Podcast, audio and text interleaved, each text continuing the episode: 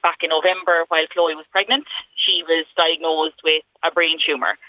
And while still pregnant, she had surgery to remove the brain tumour and was told following it then that she'd need rounds of chemotherapy and radiotherapy. Um, and back in March, on the 2nd of March, she gave birth six weeks early to her baby boy Sam, absolutely gorgeous little baby, and began her radiotherapy. Then two weeks later, she had to, to leave Sam and the rest of the family and travel to St Luke's in Dublin for radiotherapy. And while there, she tested positive, unfortunately, for COVID 19, but oh she mm. went along anyway to, to beat the virus and she finished her radiotherapy. Now she had to stay in isolation up there for, for all that time, unfortunately. But she eventually got home to, to Sam and to her husband Ian and to the rest of the family. But a week after she got home, she was brought back to Beaumont with further complications. Um, and they've kind of just said that as a, a hospital, there's they can't treat her anymore up there. So she's back home in Graiguenamanagh at the moment.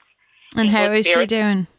She's in good spirits. She's just waiting to start her chemotherapy. That's going to be starting in two weeks' time the week after she starts it, then we're going to have her head shaved. I believe that she has just been incredible through all of this. And obviously, this piece is called Wednesday's Warriors. And uh, I don't think there's anybody more worthy of this right now, to be honest. Absolutely not. She's been absolutely incredible. Um, like for, for somebody to go through one of the things that she's been yeah. through and to come out the other side have been incredible. But Chloe's just been hit with, with so much and she's just fought so hard and she's she's an amazingly, amazingly strong person since we've launched the GoFundMe, we just can't get over. We're so overwhelmed with the amount of support that's come from not just the, the community in Graiguenamanagh, but all over the country. It's gone as far as New Zealand, Australia. We just we can't believe it.